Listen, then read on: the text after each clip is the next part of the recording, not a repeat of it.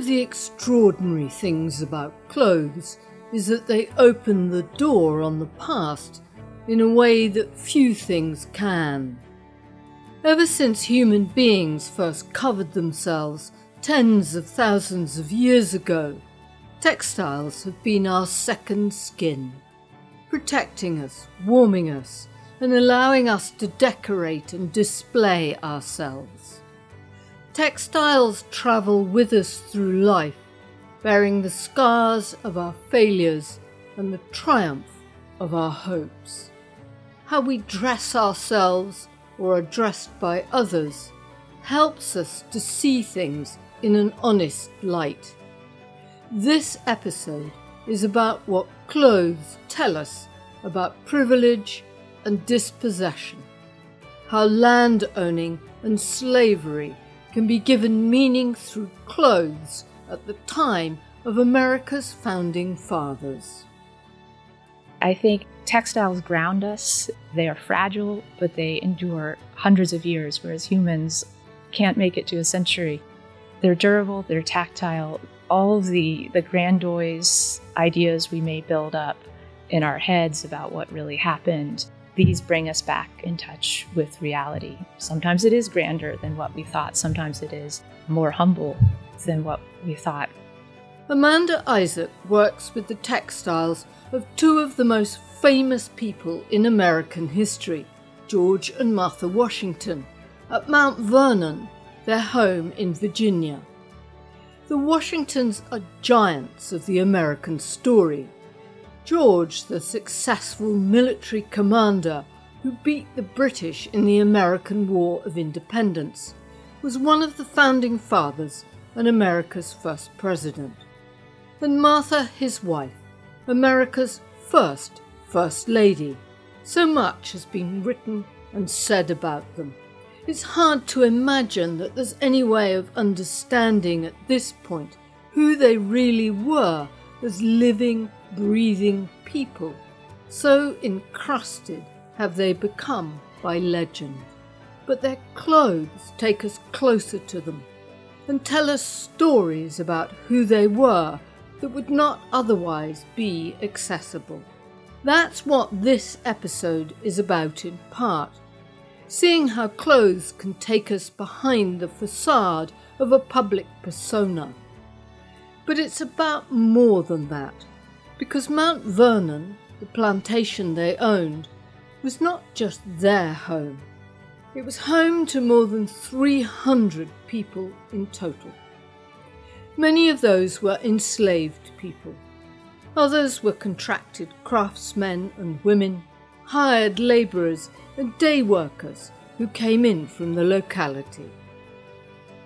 One of Mount Vernon's functions as a farm was to produce textiles. Sheep were kept and flax was grown in the hope that those who lived there, apart from the Washington family, could be clothed from the land. One of the aims was to make it self sufficient in cloth, so this episode is about the threads of survival at Mount Vernon and what they tell us, not just about the Washingtons, but about the entire community that lived and worked there. Welcome to Haptic and Hue Tales of Textiles. My name is Jo Andrews, and I'm a hand weaver interested in what textiles tell us about the story of humanity, and in particular, what they have to say about the often unrecorded lives of those who made cloth and fabric. I visited Mount Vernon at the height of last summer. It's a hot day at Mount Vernon high above the Potomac River in Virginia. This was the home of America's first president, George Washington, victorious general of the Revolutionary War against the British Crown. It's a beautiful spot and something of a shrine for Americans, more than a million of whom come here every year to learn more about this man who has become a hero to so many. It's a miracle in many ways that there's anything to see. For years after the Washingtons' deaths, Mount Vernon slowly deteriorated, until one day in the 1850s, a woman called Louisa Cunningham floated past on a boat on the Potomac River and looked up at the dilapidated mansion. She wrote to her daughter Anne Cunningham Seeing that the men of the United States are unwilling to save the estate, perhaps the women of America should do so instead. Undaunted by the task, Anne and others raised the $200,000 they needed in one of the country's first ever popular fundraising campaigns. They secured the property just in time, as shortly afterwards the American Civil War broke out. Ever since, the ladies of Mount Vernon have run this establishment, and they still do today. Here's Amanda. One thing to appreciate is when the Mount Vernon Ladies Association got started, they did not have a lot of money. They knew they had this aging structure that was desperately in need of repairs. They had launched one of the earliest and largest grassroots funding campaign, and they managed to save the house. But then the Civil War broke out, and that, of course, changed everything. So the priorities at first were about the architecture, and these women, I would say, they were needleworkers themselves. They were very in touch with the value of textiles in that regard, but the first priority was getting the house and getting the furniture and it was only later, as they got those things in shape, if you will, that they had the opportunity to begin to think about, well, what what would be the best curtains or bed covers and things like that. And much of those, the early acquisitions were gifts because they didn't have a lot of funds to go out and purchase things. And as they could, they consulted with the experts in the field at the time. We know in the the 1930s and 40s, they looked to the curator of the Boston Museum of Fine Arts, Gertrude Townsend, to help them identify appropriate 18th century textiles and to bring those in. And they did. And it was fantastic for that era. Shortly after that, though, philosophies changed in the realization that wait a minute, these are 200 year old textiles. Rather than putting them in a historic structure that is subject to dirt and dust and fluctuating temperatures and sunlight damage, we need to care for those differently. And then the whole shift began to take place, moving to the use of reproduction textiles in, in historic museums. And then the thinking changed again, and people began to understand that the textiles had new and different stories to tell. So the understanding that textiles, particularly clothing, is not just an illustration about a historic period, but tells us about those individuals, about the, the economics and the relationships and the physicality of these. It's the, this whole understanding of material culture as history. That has been understanding textiles as material culture, as artifacts that have important intrinsic information about the individuals who made them and used them, the relationships that brought them from one place to another, the economics, all that type of historical thinking and philosophy, that attitude is new to this generation. And that led to a reassessment of the textiles that Mount Vernon holds. In 2015, we started looking at the textile collection with a new eye. There were several handful of important pieces that were very well known and well published Martha Washington's gown, George Washington's coat, for instance, and that had been exhibited on a regular basis. But there were hundreds of other items, uh, dozens of accessory types of stockings and pockets and caps, and then hundreds of these fragments from their clothing there was a whole wealth of other material that, because of the state of it and because it was so delicate, really hadn't been researched or exhibited or very well known. And that trail leads back to the reality of what it was like to be Martha and George Washington and places them back in the context of their age. What I find so interesting about the textiles and what they tell us about Martha, George and Martha Washington is, in many respects, they confirm the shape and the sizes of the man and the woman that these these are ordinary humans. They're not divinity. They're not any, anything superhuman, any superheroes. They were humans subject to, to all the trials and tribulations of being stuck in a body you know, on this earth. And on another level, too, the Washingtons, they were elite, they had incredible wealth. Washington was one of the richest Americans at the time of his death. But at the same time, their choices in terms of their garments, their furnishing, textiles, were relatively modest, and the emphasis on relative compared to what other elites had access to and, and decided to use in Europe and England, even in the Far East. So textiles really have that corrective property on your, your historical imagination and understanding. We can see that the Washingtons cared greatly about their clothes and the quality of them. They wanted the best. We see that in their, their writings and their correspondence of the back and forth with tailors and mantua makers or the lace seller. Mrs. Washington gets particularly frustrated with a woman who tries to sell her lace that is not of the finest quality, is not what she thinks she's paying for. And they are very aware of those subtle differences in quality between grades of lace or grades of linen or silk, more so than we, we might think today and very in touch with changing fashions. What is the latest in London? There was the continual tension and battle between the colonists and the merchants in London, the merchants in London wanting to get goods out and out of their shops, and the folks in the colonist wanting to get the most fashionable, not just what you could offload to us type of goods. Martha Washington bought Spitalfield silks woven by Huguenot weavers in London which we explored in episode 28, and Mount Vernon still has pieces of this. It's the first time I had ever seen a piece of fabric designed by the great Anna Maria Garthwaite, the first known professional woman textile designer. Mount Vernon also holds parts of Martha's wedding dress from her marriage to George Washington, a glorious yellow silk lampas that probably dates from the 1720s. It also startled me that this great hero of the American Revolution, George Washington, had his tailor in London and ordered his clothes from there.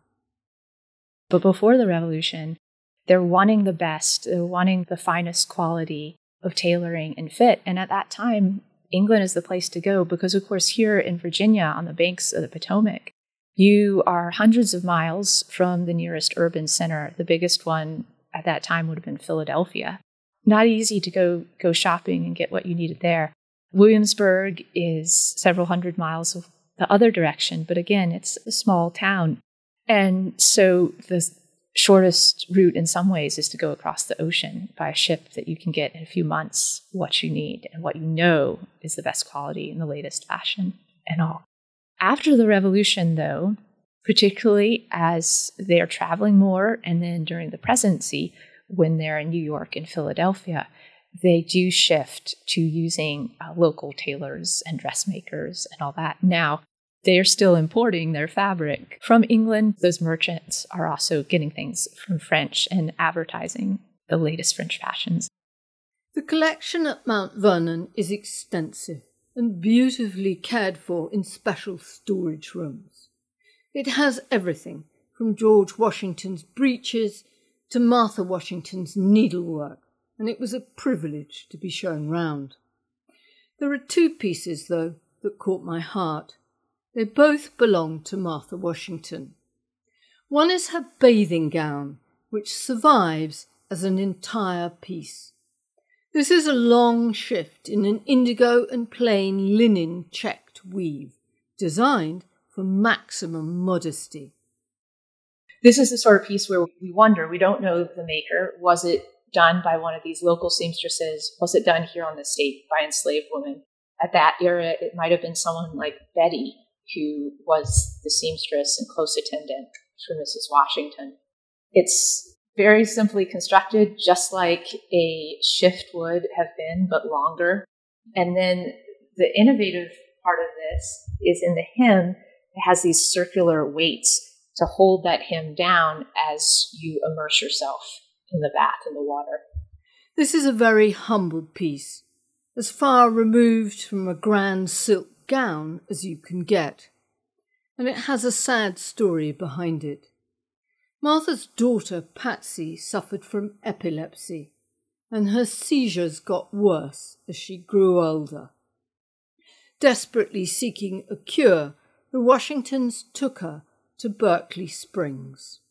So many of the Washington garments don't survive because they were reused, as would have been typical by extended family members. And then the other part of the Washington story, because of their celebrity, not only were fabrics reused, they were also cut up and given away as souvenirs and relics. So most of them don't survive. But with this one, we get the sense that after that 1769 visit, when they go to the springs with Patsy, they try the waters. It evidently doesn't have any effect or isn't worth the trip. It's quite a hike to get out there. And so this piece gets packed away. Maybe initially she thought she'd unpack it and they'd do a visit next year, but it never gets pulled out again and it stays unused. Patsy dies in 1773, just a few years later. And you also wonder did this, you know, have all those memories and associations with that visit, with the effort she put in to save her daughter? Was it saved because of the tragedy that it was associated with? The other item, which is deeply personal, is Martha Washington's corset, her stays. I have rarely seen a textile that brings a person so much into focus. These are Martha Washington's stays, so perhaps the most intimate look at, at, who she was as a human, a vulnerable human. They, the shaping of them is interesting. They are not fully boned, and this is typical of what you see in later stays in the 1780s and 90s, where you're having less structure in the stays and you're having a little more structure in the garments themselves the measurements and the shape of these actually lines up very well with some surviving gowns we have of hers from the 1790s.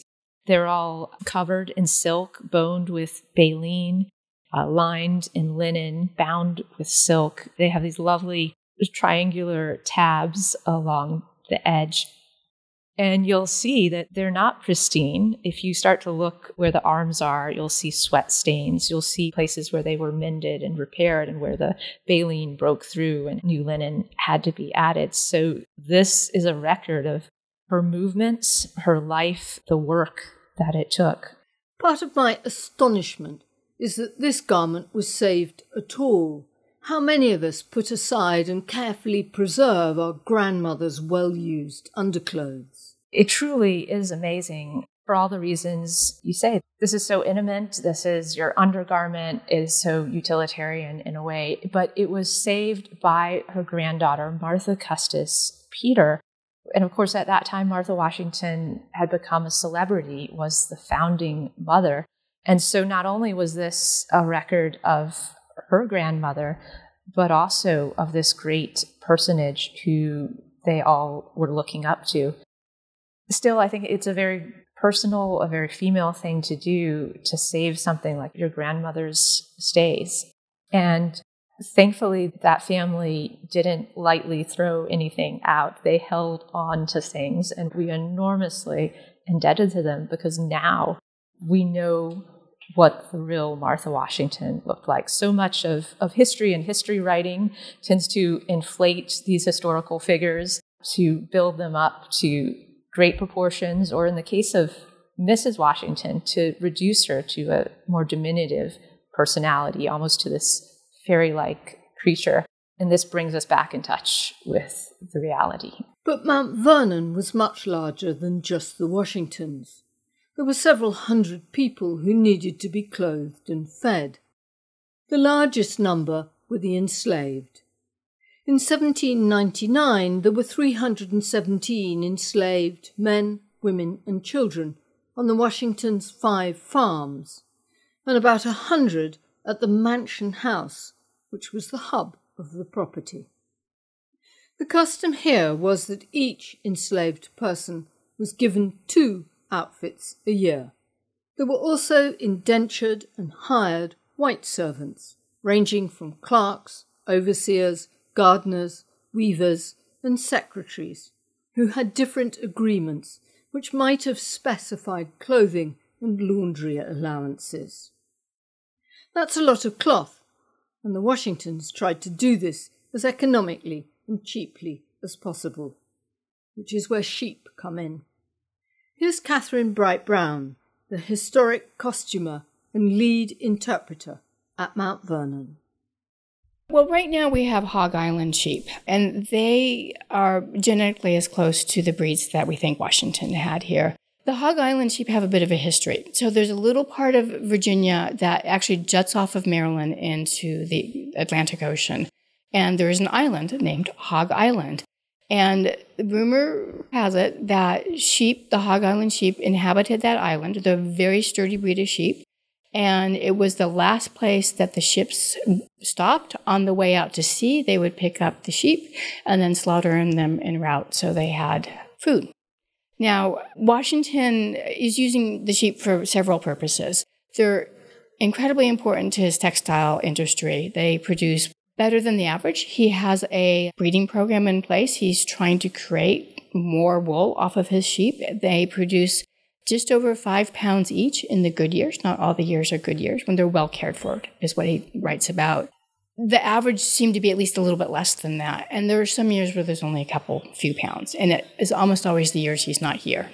He is always concerned about the enslaved pilfering some of the skirting. Uh, I'm sure you know when you shear sheep, you got to get all those really mucky parts off, and they seem to be rather generous with that at times. And there is flax, too, growing in the fields. All of this is harvested and taken to the spinning house, which is one of the original outbuildings and is still here. The end product is most likely coarse woolen and linen cloth for the enslaved. It is one of the many tragedies of slavery that the individuals who were enslaved are hard to trace. The record is close to blank. And yet, here at Mount Vernon, we can catch glimpses of the people who worked for the Washingtons. But they're only seen through the eyes of others who wrote about them or accounted for them. We never hear their own voices.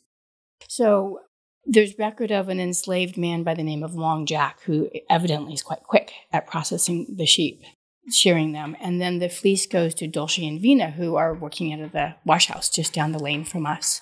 And Dulce is also a spinner, so she knows how to wash wool because you know if you don't wash wool right, you're going to felt it up. And Dulce and Vina wash it, and then it is being given to someone to card, but we're not sure who. Washington kept pretty careful track of what every adult enslaved worker was doing every day. We have no record, at least by my understanding, of who was doing the carding, but we know that one of Washington's spinners, Miss Kitty, had nine daughters. Seven of them went on to be spinners. And the spinners were almost always enslaved women, but every once in a while, if Washington is a little bit behind, he might bring in a neighbor woman to help spin as well. Anthony and Wally, two enslaved men at Mount Vernon, were skilled weavers working at looms in the years before 1781. But then a British ship arrived in the waters below the house. In 1781, the uh, HMS Savage anchors out there in the Potomac River.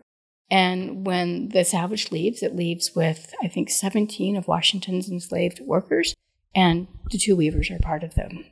They are never found again. And there's an interesting and little known part of the story here. During the American Revolution, the British offered freedom to enslaved men and women who left their American masters with the aim of destabilizing the American economy. The arrival of the HMS Savage presented an opportunity for the enslaved men and women left at Mount Vernon, who were then under the watch of a white manager. while George Washington was away leading the Continental Army. Many of these former enslaved people later settled as free people in Canada and Trinidad. The incident cost Mr. Washington his weaving expertise, which he had to find elsewhere. Here's Catherine. He loses his weavers.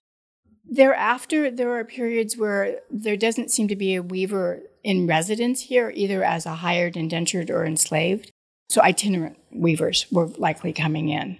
And then, since he's producing clothing for the enslaved, we now have to pass that fabric off to tailors and seamstresses. The seamstresses were almost always enslaved women, again being supplemented by neighbor women on occasion, tailoring a more complex job, of course. Seamstresses put seams together. So they could do things like that shift we see over there. It's all geometric shapes, very easy to cut and assemble. But breeches, much more complex. So there's records of a particular tailor by the name of William Carlin who comes in to do measuring and cutting and then probably passing it off to the seamstresses.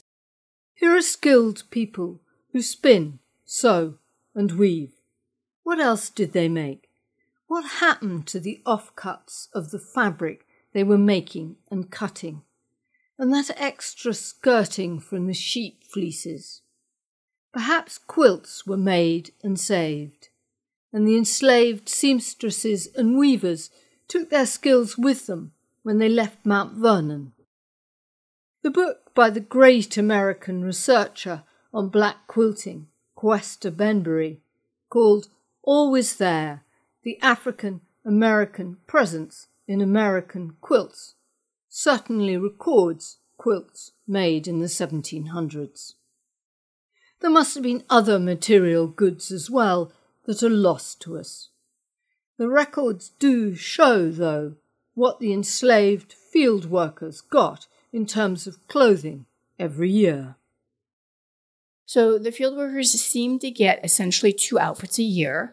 So for summer and winter, two shifts. As I said, that's a shift over there uh, for the women, two body shirts for the men out of linen or Osnabrück, which is very coarse linen coming initially from Osnabrück, Germany, but eventually it's made in a variety of places. And one pair of shoes and two pair of stockings. That's what they're getting. That's all on an annual basis. Oh, and a jacket. I'm sorry, a woolen jacket. And no choice about it. But even with that tiny and simple provision, the farms themselves were unable to produce enough homespun. Here's Amanda. No matter how hard the Washingtons tried here on the plantation with slave labor to produce cloth, they could never do it as fast and efficiently as some of the operations in Europe in the Baltic, even in Russia and in England. And so, all that is to say, we know that the Washingtons, at the same time they're producing cloth here, they're also importing all different grades of cloth as well and using them for different purposes. And just as they went to Britain for their luxury cloth before the Revolution, the Washingtons turned to British agents to buy cloth for the enslaved, including poor quality cloth known simply as Negro or slave cloth, and known more specifically as Osnaburg, Russia linen, Dutch blanketing, or Welsh plains. One of the areas this was produced in was thousands of miles east of Mount Vernon, across the Atlantic, in the hilly uplands of North and Central Wales. Here's Liz Milman of the Welsh Plains Research Project. Welsh Plains was a cloth produced in the 1700s in Wales. It was handwoven by local people on their rented property Wales was a country that had been taken over by the British way back in the 1200s. So there were English landlords and Welsh workers.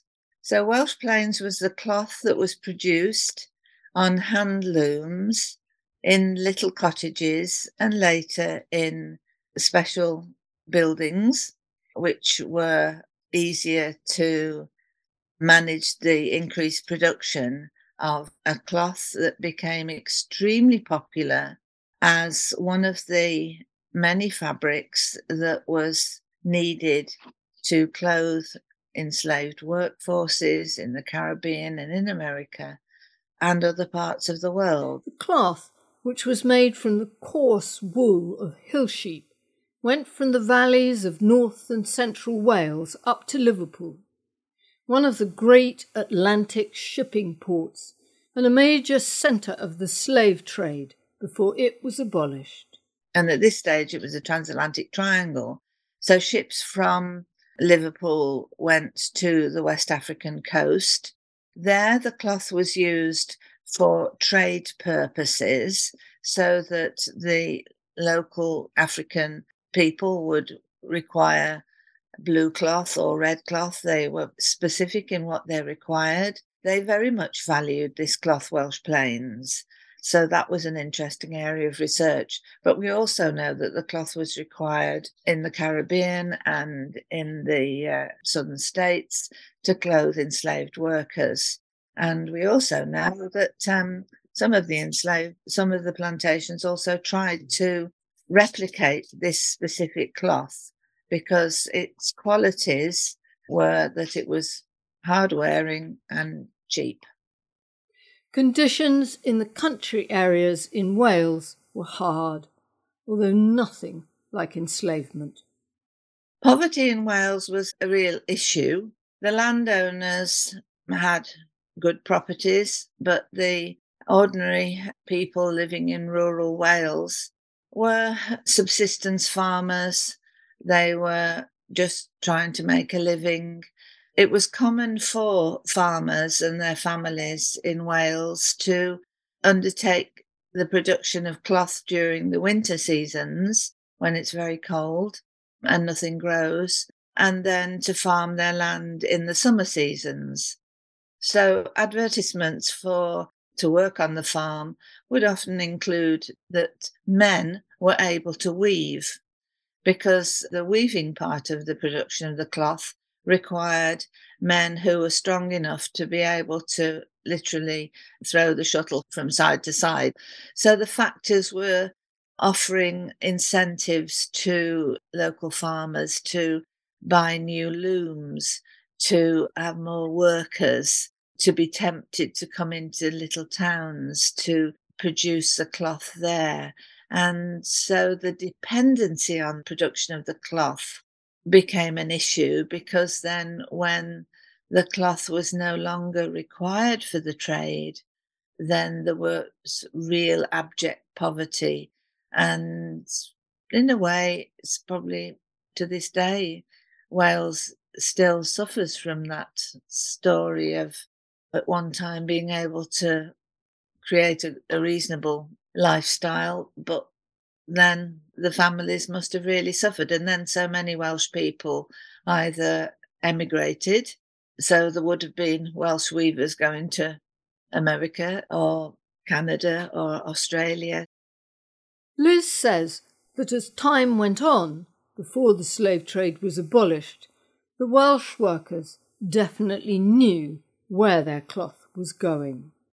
They certainly did towards the end because there were big campaigns in Wales against supporting the slave trade because it wasn't just the cloth that was an element in this. There were local families who had plantations overseas about whose activities and income would be understood. Putting two and two together about the use of Welsh woolen cloth for clothing enslaved workers might have been a bit difficult, but it was that it was a part of the trade. And gradually, over the years, the trade would have become better and better understood as being a fundamental part of the economy. Wales wasn't the only area that produced this kind of cloth. Scotland produced Osnaburg. There was Kendal cotton from the Lake District, which was in fact wool, and similar cloth from Penistone in Yorkshire. So, really, right across Britain, there was activity going on in small communities, larger communities that was in some way connected with supplying goods for the slave trade, but also for receiving goods into Britain, the sugar, the tobacco. There was all huge industries then to process and distribute those products in whatever format the market took, the cocoa, the rum, whatever it took that people were involved. And from quite an early stage, there was objection to the slave trade. And so people would have known that this was an aspect. But it's difficult to watch Georgian drama with all these gorgeous costumes in all these stately homes and to realize something big must have been going on. If these people actually didn't have to work, they could just, you know, loll around and enjoy being wealthy. Yes, there's there's a lot still to be learnt about that time and for stories to be told honestly. And just as Mount Vernon would love to find a piece of cloth that they could definitively say was grown and processed on the estate itself, so Liz Millman and the other researchers would love to find some Welsh plains cloth too. Both of these textiles would probably look quite insignificant in themselves, but they have the capacity to tell us something important about the honest story of Britain and America, of who we are and how the wealth of our nations was built. On his death in December 1799, George Washington stipulated that all the enslaved people he owned personally, 124 of them, were to be freed. This Martha Washington did on January the 1st, 1801, shortly before her own death. Thank you for listening to this episode of Haptic and Hue, and a huge thank you to all at Mount Vernon for being so generous with their time and insights. In particular to Amanda Isaac and Catherine Bright Brown, and also to Kenneth Hill, who arranged my visit to Mount Vernon and acted as my guide and cheerleader. I could not have asked for better company. If you would like to see pictures of the textiles at Mount Vernon, or read a full script of this podcast, you can find them both on Haptic and Hue's website at www.hapticandhue.com forward slash listen. Haptic and Hue is hosted by me, Jo Andrews, and produced and edited by Bill Taylor. It is an independent production supported entirely by its listeners, who bring us ideas and generously fund this podcast, either via Buy Me a Coffee or by becoming a member of the new Friends of Haptic and Hue, which costs £50 a year or £5 a month. This keeps the podcast truly independent and free from sponsorship and advertising. The first Friends newsletter launches in two weeks' time with a look at how this podcast was put together, as well as an interesting musical follow up to the episode about Mary Queen of Scots. If you'd like to find out more, it's on the website at www.hapticandhue.com forward slash friends. Haptic and Hue will be back on the first Thursday of next month with another tale of textiles. But meanwhile, I'll leave you with a small story from Sojourner Truth, who was a remarkable woman. Born into slavery in New York State, she escaped in her 20s and spent the rest of her long life preaching and speaking against slavery and in favour of women's rights. Here's a story she told children in 1852. This morning I was walking out and I got over the fence. I saw the wheat holding up its head. It was very big and I goes up to it and takes hold of it. And you believe it, there was no wheat there. I says, God, what is the matter with this wheat?